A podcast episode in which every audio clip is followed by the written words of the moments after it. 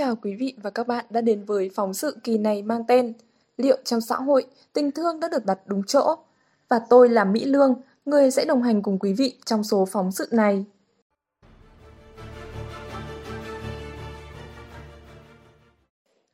Thương nhầm còn hơn bỏ sót, đây có lẽ là tâm lý của nhiều người, đặc biệt là người dân Việt Nam. Vì khi đứng trước người ăn xin, chúng ta thường có suy nghĩ có cho hay là không cho và đôi khi lý trí không thể thắng được tình cảm. Nhất là khi nhìn thấy một người tay chân không lành lặn, bộ dạng đáng thương, nằm la liệt ngoài đường.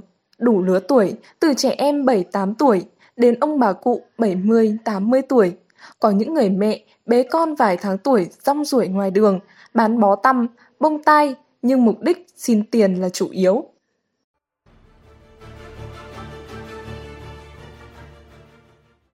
Ở Hà Nội, đặc biệt là trung tâm các quận Đống Đa, Ba Đình, Hoàn Kiếm, Thanh Xuân, các cột đèn giao thông, ngã ba, ngã tư trên đường rất thuận tiện cho thời gian xin tiền của mình, được dễ dàng vì có thời gian dừng lâu.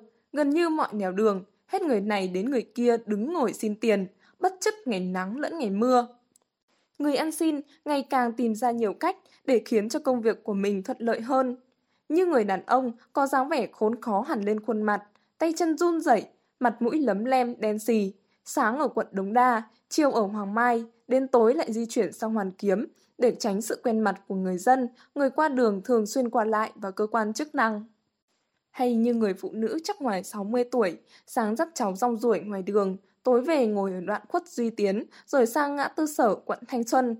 Kéo theo tấm ván, có bánh xe lăn ở dưới, bên trên là người con trai tay chân bị tật, mù lòa đi xin tiền. Có lúc bắt gặp người phụ nữ này, một mình nằm vật ra đường, đánh vào lòng thương người của những người qua đường. Nhưng cứ đến tối, lại có người đưa đón về. Người dân sống cạnh đó bày tỏ. Tôi là người sinh sống khu vực gần đây này, thì như tôi thấy thì sẽ có kiểu như người khuyết tật, người già hoặc trẻ nhỏ có người đưa đi đón về. Họ thường hoạt động tầm sáng sớm cho đến đêm muộn và hay đứng ở cái đoạn ngã tư sở chỗ kia kìa, cái đoạn đèn xanh đèn đỏ ấy. Dù là đáng thương hay tự viết lên một hoàn cảnh éo le, toàn những điều xui xẻo mà người đời tránh, thì họ lại tự dựng cho chính mình câu chuyện như tai nạn, thương tích lao động nặng, con cái chết não, bỏ rơi, bản thân mắc bệnh hiểm nghèo, cần tiền thăm khám và chữa bệnh, tiền mua đồ ăn để sống qua ngày.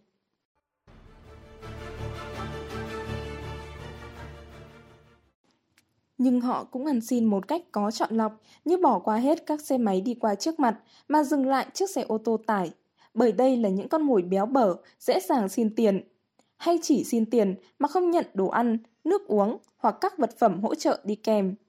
Có thể thấy, vào các buổi sáng, trưa, tối, họ có mặt tại các địa điểm ăn xin từ 3 đến 4 tiếng đồng hồ, nhưng chẳng ai biết họ đã kiếm được bao nhiêu, vì cứ có người này cho họ lại vơ hết vào một cái túi luôn đeo theo bên người.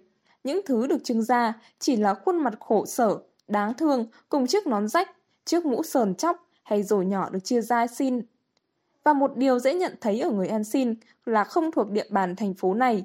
Đó là những người từ những nơi khác tỉnh, xa xứ đến đây để tránh trường hợp người quen cũng như dễ dàng kiếm tiền thì được tiện hơn. Đằng sau những người có số phận éo le đó cũng là đường dây chân dắt ăn xin rất chuyên nghiệp để kiếm lợi nhuận.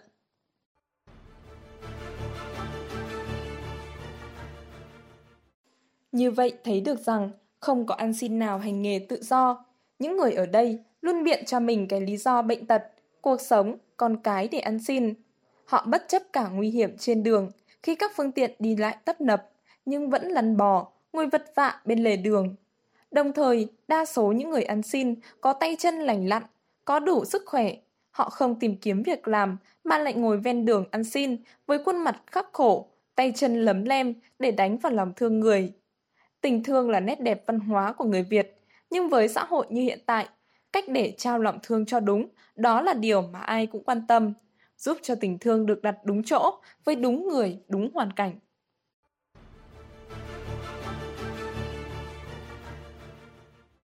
Những thông tin trên đã khép lại chương trình hôm nay.